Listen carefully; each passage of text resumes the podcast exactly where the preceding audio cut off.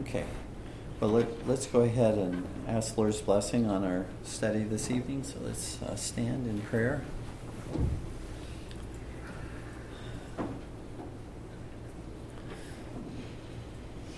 Our Lord and our God, we are in constant need of Thy direction, uh, wisdom, and understanding. Uh, for we are frail. Um, in ourselves, we are ignorant. Um, from our nature, we inherited from Adam. Uh, we have blindness, and we still have blind spots. We ask, Lord, that Thou would illuminate our minds and our understanding, help us to see, uh, first and foremost, uh, the changes that need to be wrought within our own lives, and even before we see the changes that need to be wrought in the lives of others. That Thou would, by Thy grace, uh, give to us the strength, the, the encouragement to, uh, to apply Thy truth even to our lives today, that we would not be mere hearers of Thy word, but doers of it. Forgive us our Lord, wherein we have sinned and erred against Thee, uh, that uh, our sin would not hinder us from being able to receive uh, Thy grace and, and Thy mercy that is found in Jesus Christ. Guide and direct our, our thoughts, our desires, our will, and our actions. In Jesus' name, Amen. So turn with me in your Bibles uh, to John chapter 8, verses 45 through 50.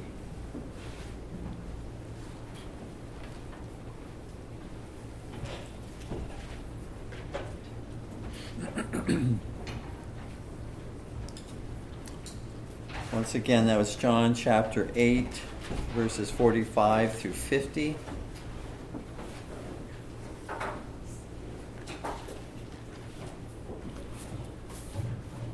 Kind of breaking into the the thought that uh, Jesus was giving to the Pharisees his words, but um, we'll do a little bit of review to pick up the context. But verse 45 begins And because I tell you the truth, ye believe me not. Which of you convinceth me of sin? And if I say the truth, why do ye not believe me? He that is of God heareth God's words. Ye therefore hear them not, because ye are not of God. Then answered the Jews and said unto him, Say we not well that thou art a Samaritan and hast a devil? Jesus answered, I have not a devil, but I honor my Father, and ye do honor, dishonor me. And I seek not mine own glory.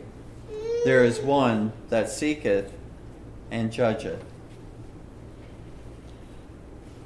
By way of review from last study, the Jews had claimed that Abraham was their father, which he was in a physical sense Jesus says in John 8 37, I know that ye are Abraham's seed. So he acknowledges that Abraham was their father physically. But Jesus also says that he was not their father in a spiritual sense. Verses 39 through 40. And they answered and said unto him, Abraham is our father. Jesus saith unto them, If ye were Abraham's children, ye would do the works of Abraham. But now ye seek to kill me, a man that hath told you the truth, which I have heard of God, this did not Abraham. And then the Jews claimed, uh, you recall, they claimed that God was their father. And again, we can certainly say, in a, in a sense, yes, God was their father because uh, they were a called out nation. uh, a nation that was called out by God. He became their father uh, in a national sense. Uh, there at Mount Sinai, they entered into covenant with God and God with them. And uh, so uh, that was true, but God was not their father in a spiritual sense. Look at verses 41 through 42. Jesus said unto them, If God were your father, you would love me, for I proceeded forth and came from God. Neither came I of myself, but he sent me. Why do you not understand my speech, even because you cannot hear my word? So Jesus was hinting uh, that they did indeed have a spiritual father. And he continues to talk about uh, they are of their father, but he doesn't identify who their father is until we get to verse 44. And in verse 44, he unmistakably says, Ye are of your father the devil, and the lusts of your father ye will do. He was a murderer from the beginning, and abode not in the truth, because there is no truth in him. When he speaketh a lie, he speaketh of his own, for he is a liar, and the father of it. So Jesus teaches here that you can identify the father of the children by the children's desires, by the children's will, what the choices, decisions they make, and by the children's actions. And so, whose desires, whose will, whose actions did the unbelieving Jews mirror? Did they mirror God's or did they mirror Satan's? Whose character did they resemble? God's character or did they resemble Satan's character? The Lord Jesus declares here that their desires, their will, and their actions reveal them to be murderers and liars, just like their spiritual father, the devil. Very strong, uh, very uh, strongly worded. Um, again, the Lord sometimes speaks in parables, and uh, we're we're uh, asking, uh, what does that mean? And you know, thankfully, the Lord interprets uh, the parables for us, but sometimes there's there's no question as to what he is saying clearly, and this is one of those times he just is speaking directly to them and saying, "Ye are of your father, the devil." And I would say, before we move on to the text for tonight, if this truth that we've just been talking about, if this truth does not shake us to our very core, we are either spiritually asleep or spiritually dead? What areas of our desires, what areas of our will, the, the decisions, the choices we make, and the actions that we perform resemble the devil rather than resembling God? Do we care? Do we even uh, put our desires, our will, and our actions to the test? And once we have put them to the test, what are we going to do about it? Are we going to just leave it the way it is, or are we going to take them seriously and seek, uh, by God's grace, through the death and resurrection of Jesus Christ, to mortify them, put them to death, to take them to the cross of Jesus? So let us look at our text uh, tonight, beginning with verse 45. Jesus continues and says, And because I tell you the truth, ye believe me not. Even the response of the Jews to the truth which Jesus taught uh, reveals who their father was. If their response was one of unbelief, who was their father? The devil uh, was their father. If their response was one of faith, then their father was God. So Jesus is saying we can tell who one's father is by way of one's response uh, to the truth, to the gospel of Jesus Christ. Now, God may take them out of the family of the devil and bring them by his grace into the family of God.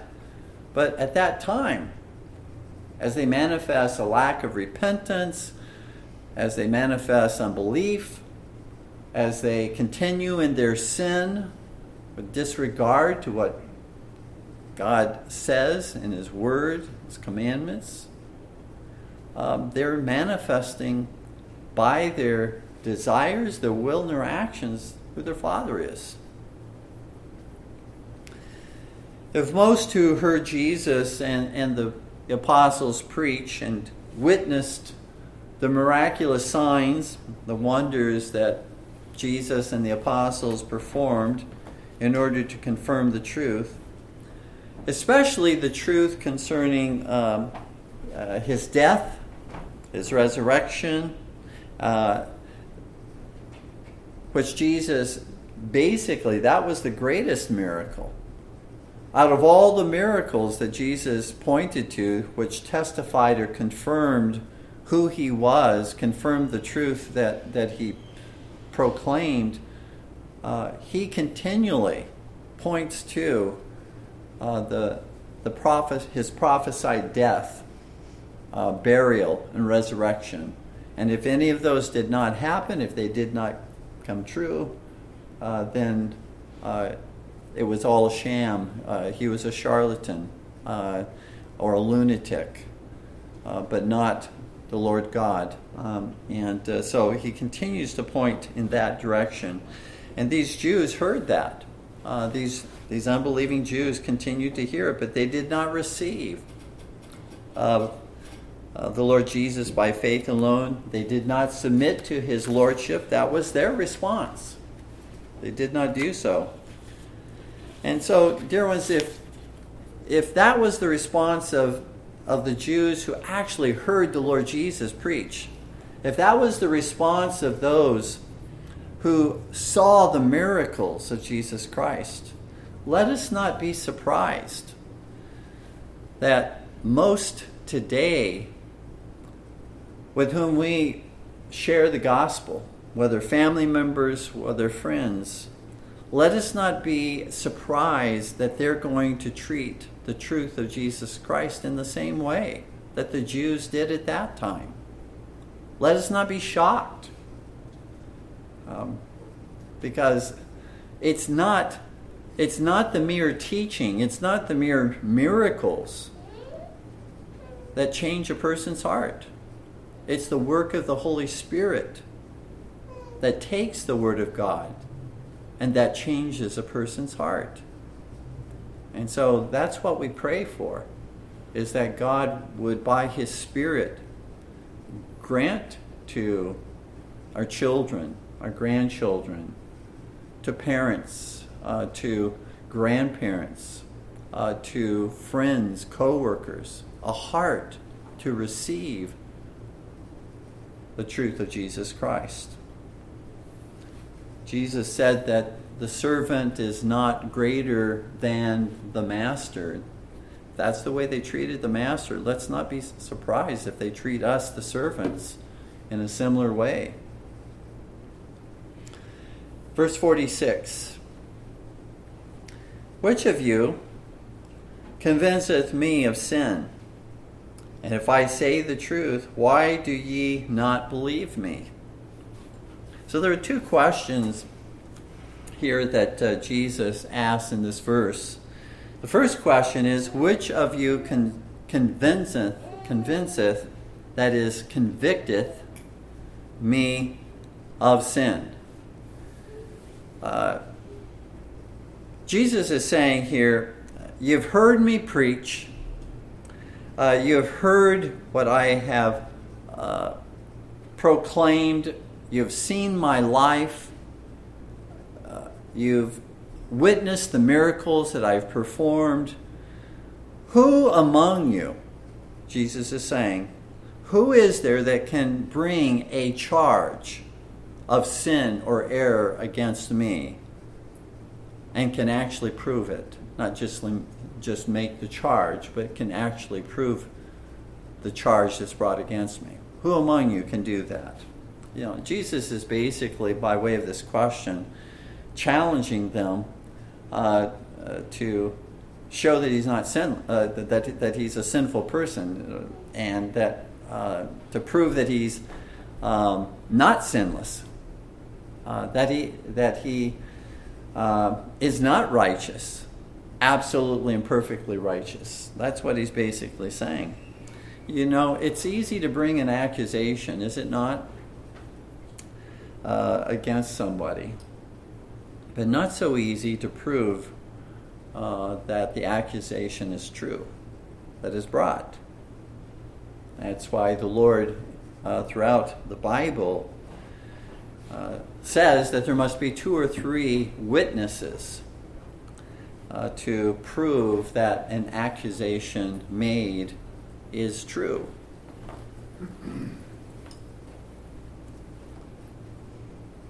There must be, again, according to the Old Testament scriptures in Deuteronomy chapter 17, uh, verses 6 through 7, in judicial cases, uh, that there be two or three witnesses, uh, that there that one is not to be charged uh, in a civil case merely upon the witness of one person Deuteronomy chapter 17, verses 16 through 17.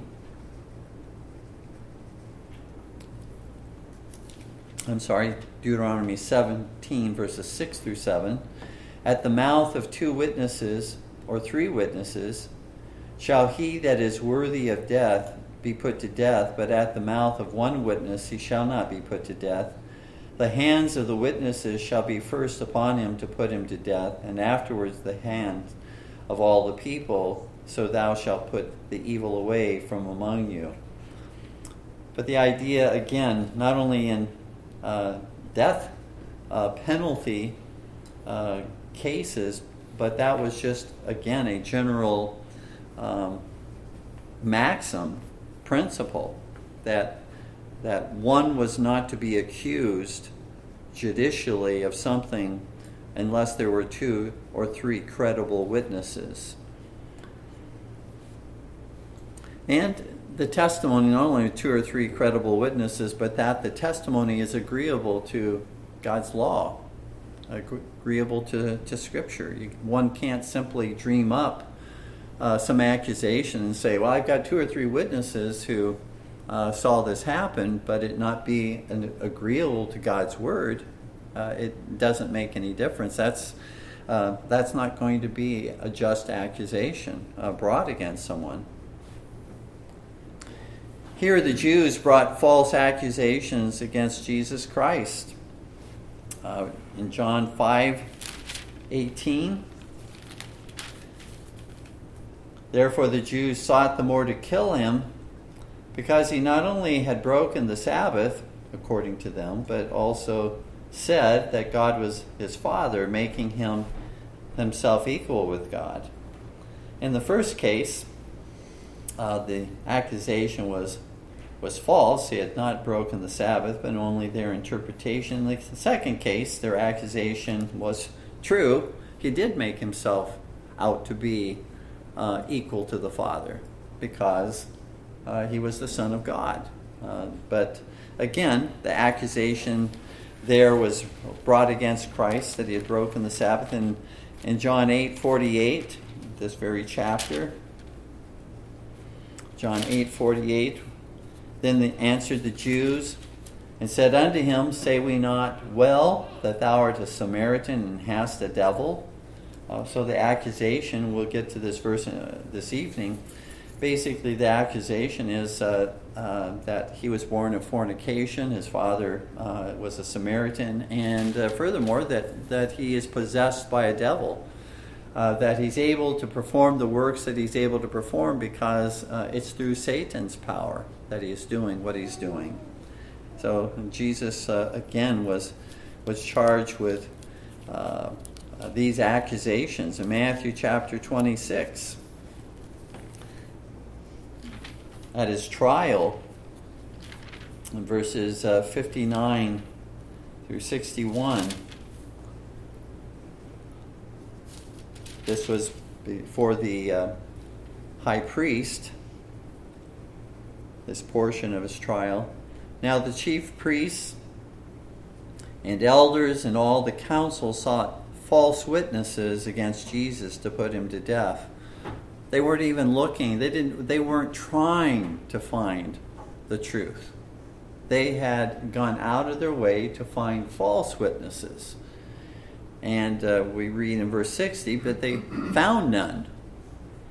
They found no false witnesses. Yea, though many false witnesses came, yet found they none. At the last came two false witnesses and said, This fellow said, I am able to destroy the temple of God and to build it in three days. Again, uh, the attempt on the part of the uh, Sanhedrin here to find false witnesses and to coax them to pay them off uh, in order to bring testimony against Jesus. They could not deal with the truth. They could not find errors. Even what, even the the fact that uh, Jesus said, "Destroy." Uh, he said this temple, so that's not even an accurate representation. The temple of God. Uh, he was not talking about that temple of God, the, the that was built out of stone. He was talking about his body uh, and so there was even a false testimony and witness given in the words that these false witnesses brought against the Lord Jesus. But again, um, uh, they could not make accusations stick. Uh, you know, then they brought many accusations against Jesus, but they could not prove their accusations. So it's not merely bringing accusations it's being able to prove those accusations uh, that is uh, most important.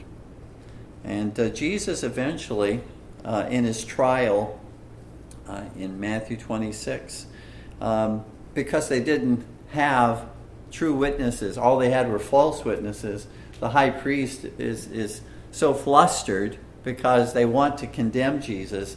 They finally say, you know, put him under an oath and uh, basically to say to him, uh, Are you the Christ? Are you the Son of God? And he says, You have said it. It's true. And so Jesus voluntarily accuses himself because he is showing his life was not taken from him.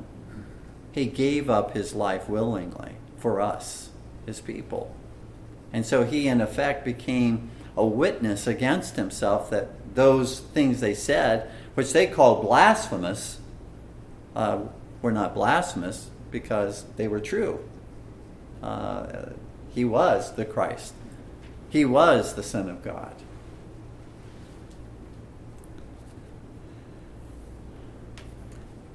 As we said, uh, this matter of two or three witnesses, judicial due process, ju, uh, due ju, judicial process, process is not only true in the civil realm, it's also true in the ecclesiastical realm. In Matthew 18, where Jesus says uh, that if a, a, brother sins against you, that you go to him privately, and if uh, uh, he does not repent, then you bring two or three witnesses. And if he does not hear the witnesses, then you bring it before uh, the court of the church. And so, even in ecclesiastical cases, uh, the matter of two or three witnesses is necessary, is very, very uh, important. Um, and this is true. This is true in the case of the general membership of the church and how we treat one another as brothers and sisters in Christ. Um, uh, which basically says, uh, I think, to all of us, how careful are we in what we share with one another, what we pass along to one another? We hear it from one person and we pass that information on to another person. How have we been fair and right, and how have we been just in God's sight when we do that? when we are simply receiving a report from one person without there being two or three credible witnesses and that testimony being according and agreeable to the Word of God. But if that's true, and how we are to conduct ourselves by way of the brotherhood, the brethren, brothers and sisters in Christ, it's also true with how church officers are to be treated as well. That there is not to be entertained a charge against a church officer unless there are two or three credible witnesses and their testimony being according to and agreeable to God's Word. 1 Timothy chapter 5, uh, verse 19. This is uh, laid out for us, presented to us very, very uh, clearly by the Apostle Paul. Against an elder, receive not an accusation, but before two or three witnesses. Don't even receive it. Uh, don't entertain it. Don't tell somebody else. Do you know what somebody said about uh, elder so and so or deacon so and so? You're not even to entertain it, receive it, pass it along. And uh, so, this is how we are to protect one another, the good name of one another. We throw that out the window, and none of our good names are protected if we simply discard that rule.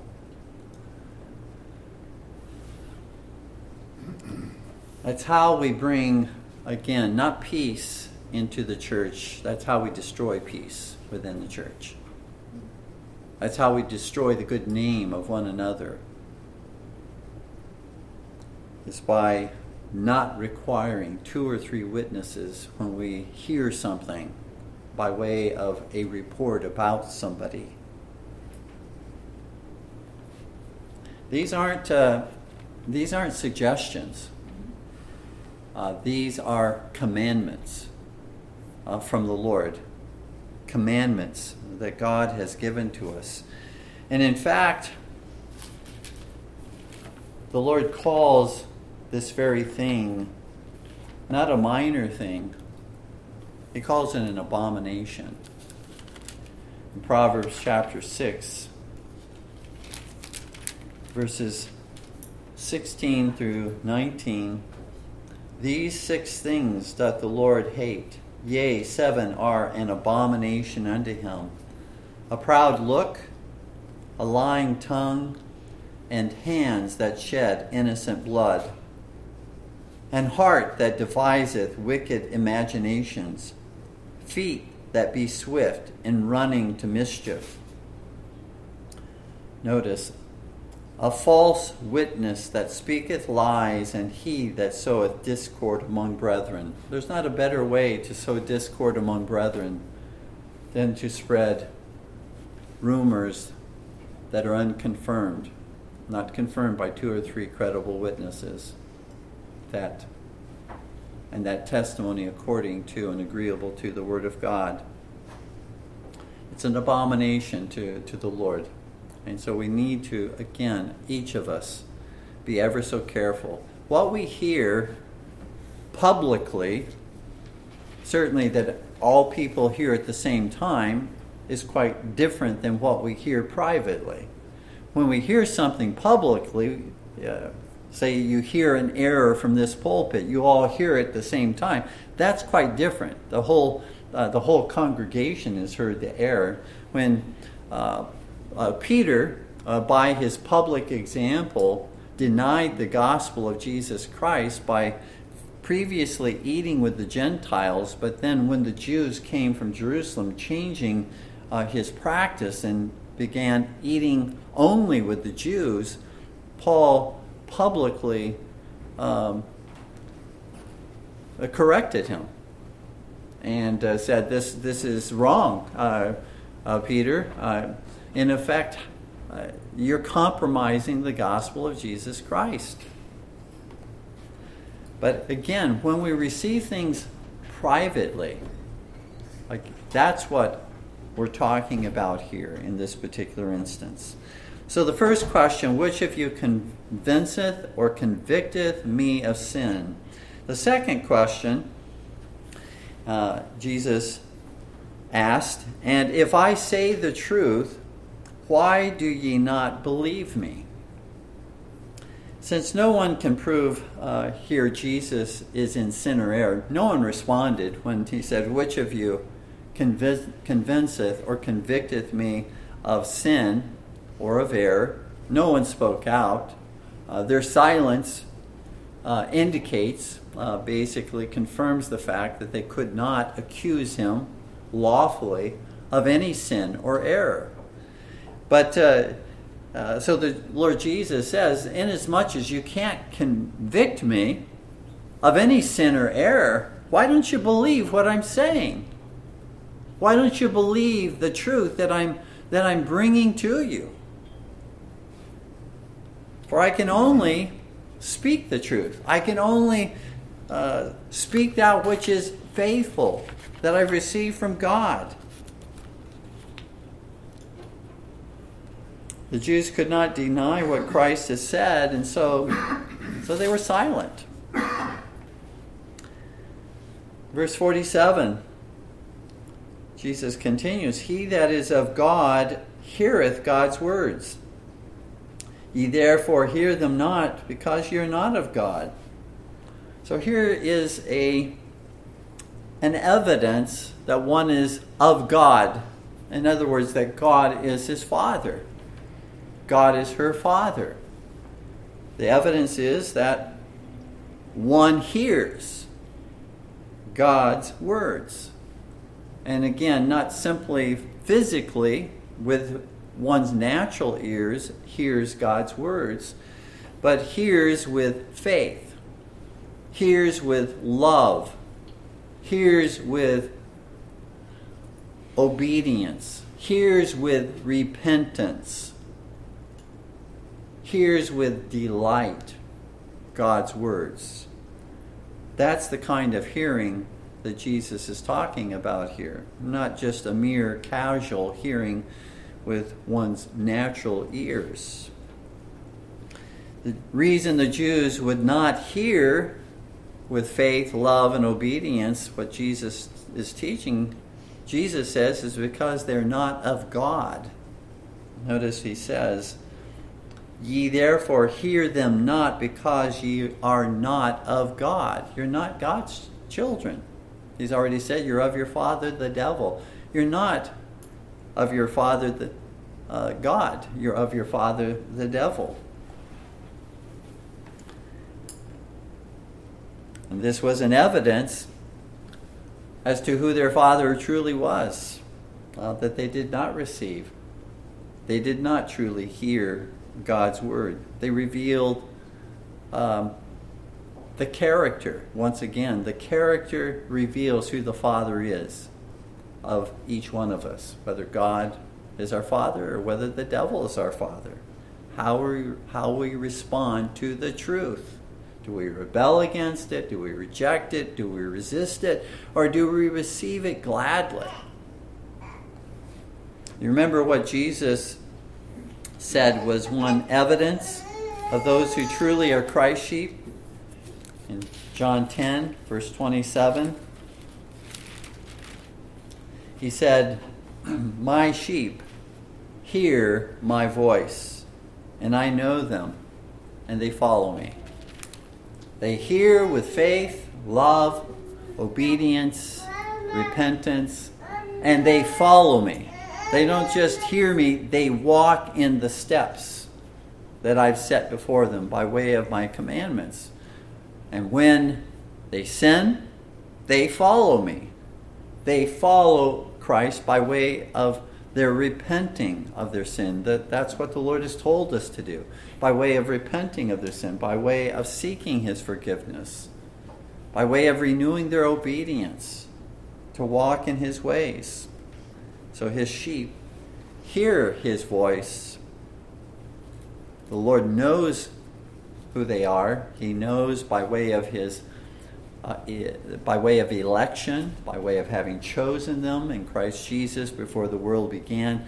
So the shepherd knows the sheep. He can't be deceived uh, by way of some pretense on the part of the, someone who professes to be a sheep but is not. He knows the sheep, and those who are his sheep follow him. But notice here in verse 47, at the end of verse 47, the wording of this statement by the Lord Jesus. Jesus does not say here, Ye therefore are not of God because ye hear not my words, or hear not God's words. If that was what Jesus has said, he would be saying that the cause as to why they are not God's children is because they don't hear with faith God's words. Now, that would be true, as the hearing of faith is an instrumental cause in becoming a child of God, but that's not what Jesus says. He's not talking about, again, the, the cause, the instrumental cause. He's talking here about the efficient cause. Jesus says just the opposite. Notice, he says, Ye do not hear, that is, hear with faith, my words or God's words, because ye are not God's children. He's emphasizing the fact that the reason they can't believe, the reason they can't hear, is because they've not been born again by the power of God. It's what Jesus, or what we, many, many studies back in John chapter 1, verse 13, speaking about those who are uh, born of God, says, which were born not of blood, natural descent, nor of the will of the flesh by way of one's natural will, nor of the will of man, not by way of, uh, of a minister or some a priest or a pope. They're not b- born by way of the will of man, but who are born of God. Born of God. And so uh, here we see it's in John 1:13 it's being born again by which God grants us faith to trust in Him. The efficient cause of our hearing with faith and love and obedience, the efficient cause, not the instrumental cause, but the efficient cause, is God and His power alone. The instrumental cause is, again, faith. Uh, that's the instrument that God uses that we uh, become the children of God. But the, uh, but the efficient cause, it's God who causes us to be born again. And that's what Jesus is emphasizing here. It's what Jesus said to Nicodemus in John 3 3. Um, You cannot. Verily, verily, I say unto thee, except a man be born again, he cannot see the kingdom of God. And so, unless one is born again, he cannot see, he cannot believe um, uh, uh, to even see the kingdom of God. John 8 48 Then answered the Jews and said unto him, Say we not well that thou art a Samaritan and hast the devil? It's a very familiar and sinful, yet sinful response uh, on the part of unbelievers, and sadly, of believers as well. Uh, that if one cannot respond to a biblical truth, to simply attack the speaker. Uh, we call that an ad hominem response, which literally means uh, ad hominem means to the person. Uh, attack the person. attack the messenger, not the message, because one cannot really refute the message. And so go after the speaker, the messenger. Let us not be, let us not be um, those who use that type of response, an ad hominem type of response. Let us not be those who treat brethren in this way or treat even unbelievers in this way. Let us speak the truth in love, praying that the Lord would use the truth that has been spoken, even if even if they respond by way of ad hominem arguments or responses against us, let us nevertheless pray that the Lord will use the truth that has been given them, to them to change their hearts and to convert them and to uh, take them from, if they're in error, take them from error to professing that which is faithful and true. If we do not want to be treated that way, have others attacking us by way of calling us names, by way of ta- attacking us personally, uh, as they do here, Jesus. Say we not well that thou art a Samaritan? That's a that's attack against him, an ad hominem uh, argument, and has the devil. That's that's again saying he's demon possessed. They're, they're, not they're not presenting something uh, for discussion uh, or debate. They're simply asserting, making charges an ad hominem argument or response. But if we do not want to be treated that way, let us be very careful that we do not treat one another that way, that we do not treat others that way. As I said earlier, um, this accusation or charge of a, being a Samaritan likely refers to as being born of fornication, which denies the miraculous birth, his incarnation, denies his uh, miraculous birth. And the uh, accusation brought against him as being demon possessed, this accusation obviously denies his deity. It denies his absolute righteousness, sinlessness. Uh, basically, uh, those assertions completely un- undermine, uh, if, if they were true, would completely undermine uh, the atonement uh, for all, of our sin as God's people. Uh, they claimed, the Jews claimed, that the works of Jesus uh, were the works of the devil. These were blasphemous accusations. They were not true, they were false, they were ad hominem attacks against the Lord Jesus. So when we're attacked, uh, we can go to someone who knows what it's like to be attacked, right? Uh, we can, uh, when we're when we feel betrayed, we can go to one uh, who was betrayed, and know that he understands all that we're going through, uh, and how we feel uh, at being betrayed, uh, being maligned, being persecuted.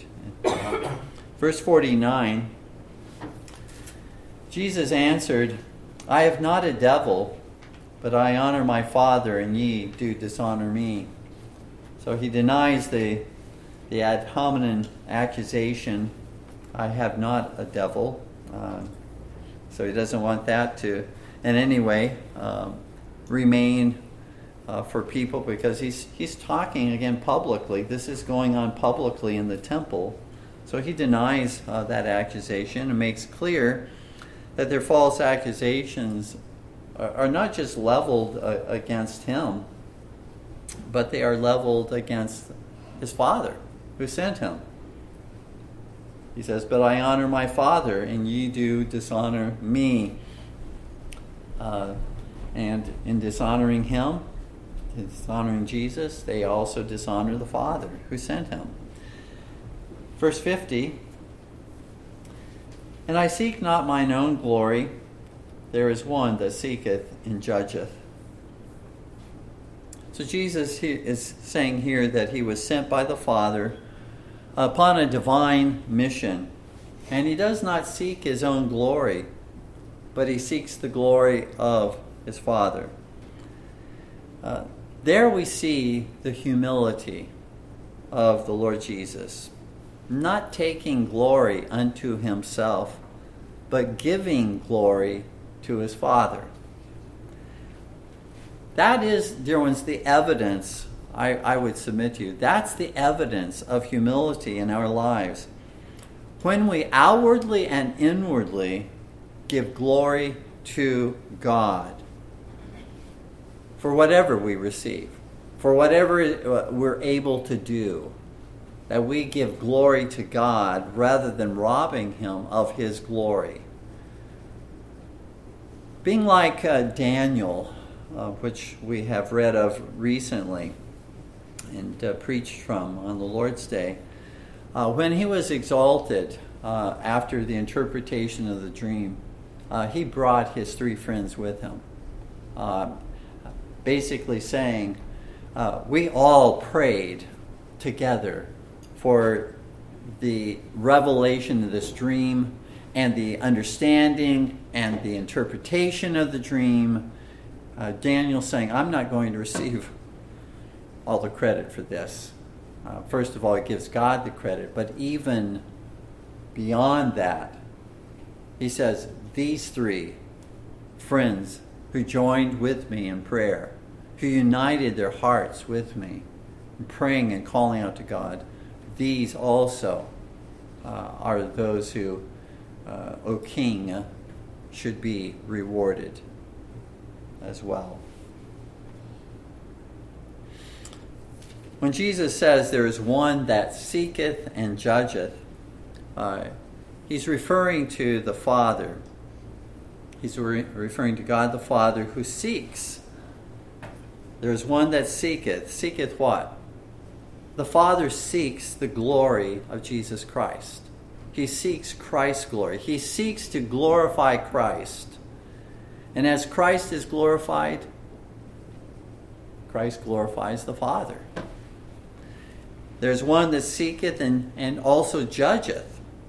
And so the Father seeks Christ's glory, and the Father judges those who do not seek Christ's glory. Thus, it's not simply that people are judged and condemned on that last day of judgment for unforgiven and unrepentant sins of having broken God's commandments, that's certainly true. But ultimately, ultimately, the sin, we might say, above all sins, for which people will be condemned on that final day of judgment, is that they have not glorified Jesus Christ. They have not glorified Jesus Christ as Savior and as Lord, as prophet, priest, and king, as fully God and fully man, as the mediator, as our intercessor. That's what people will ultimately be judged for, for not glorifying Jesus Christ, not worshiping Him as God, receiving not receiving his gospel of salvation, not loving him, not keeping his commandments, and not honoring him. It all revolves around what we have done with Jesus Christ. How we have treated him, how we have honored him or dishonored him, how we have reverenced him or not reverenced him. Because and how we have loved him or not loved him because if we if we reverence him if we honor him if we love him if we trust him we're going to obey him we're going to keep his commandments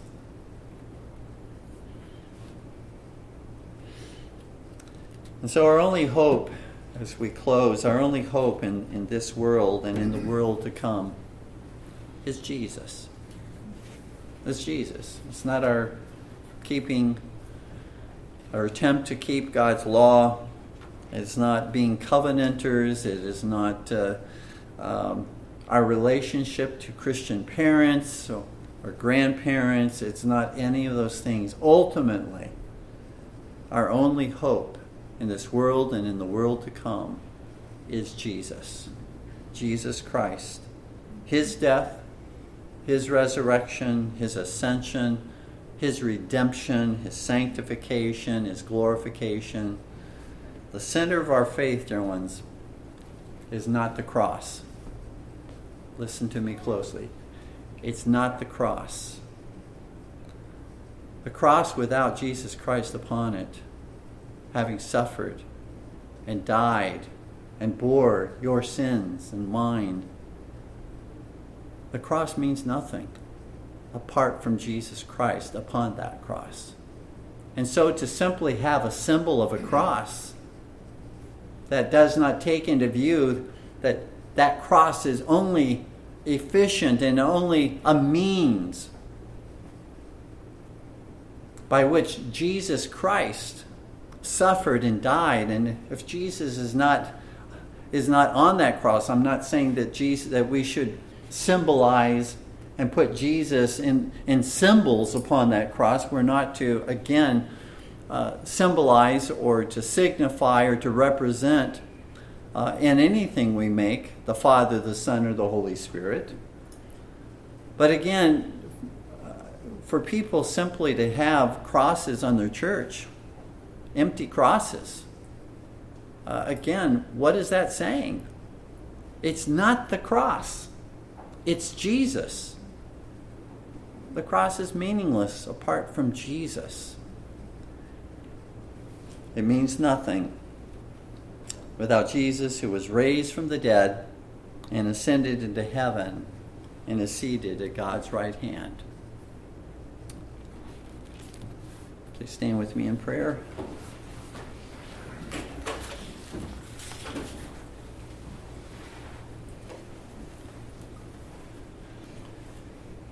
Our Father, we thank Thee and praise Thee for Thy truth that Thou hast given to us. Evidence of that we are Thy children is that we receive the truth. We, we hear uh, with faith, and love, and obedience, and repentance. Lord, we pray that Thou would, would grant as we have closed this time of study uh, addressing how so many exalt the cross uh, without Christ, uh, an empty cross. It is not an empty cross, Lord, that we look to. It is a Savior, a, a risen Savior who did die upon that cross, but has been raised from the dead and is no longer on that cross. And therefore, to continue to, for people to put Jesus back on that cross by way of images is also a lie. We ask our Lord that Thou would, by Thy grace, uh, strengthen our hearts. May we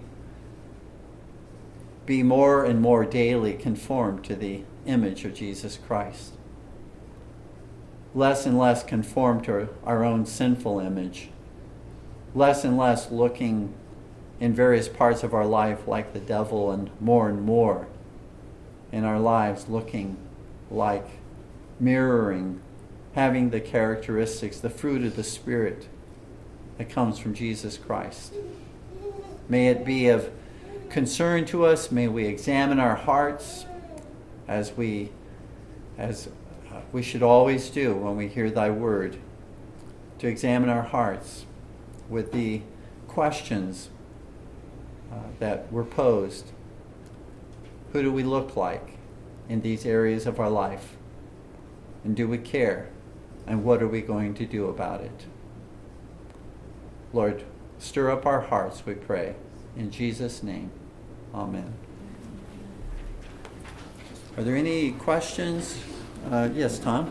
Yeah, um, I have a question about how uh, two or three witnesses relates to how we administer justice in this country today as relates to circumstantial evidence in a court case or forensic evidence, those kinds of things, those are people.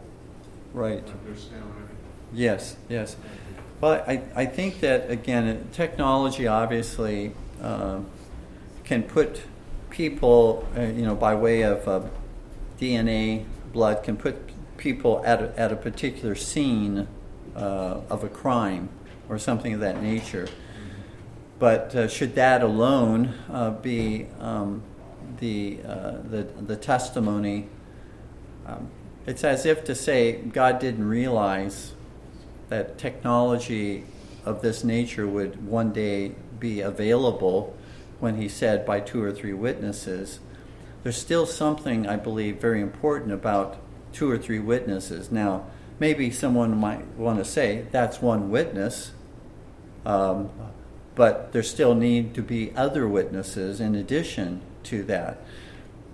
Can videos be manipulated? Uh, can they be, um, um, you know, used in such a way, or audio transmissions?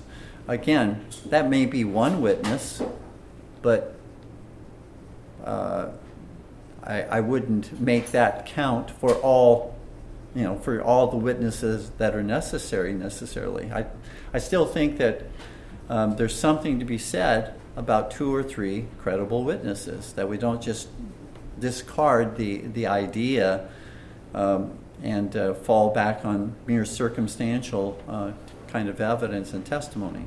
Know, circumstantial evidence seems to be the weakest, you know, you're in the wrong place at the wrong time. Right. I think, you know. Right. Yeah. So I, that that's that would be my my thought on it. Okay, so it's, it's a bit lacking the way they're I, I think so. administering these days. I think so. Okay. Yeah. Any any other questions? All right. You are dismissed.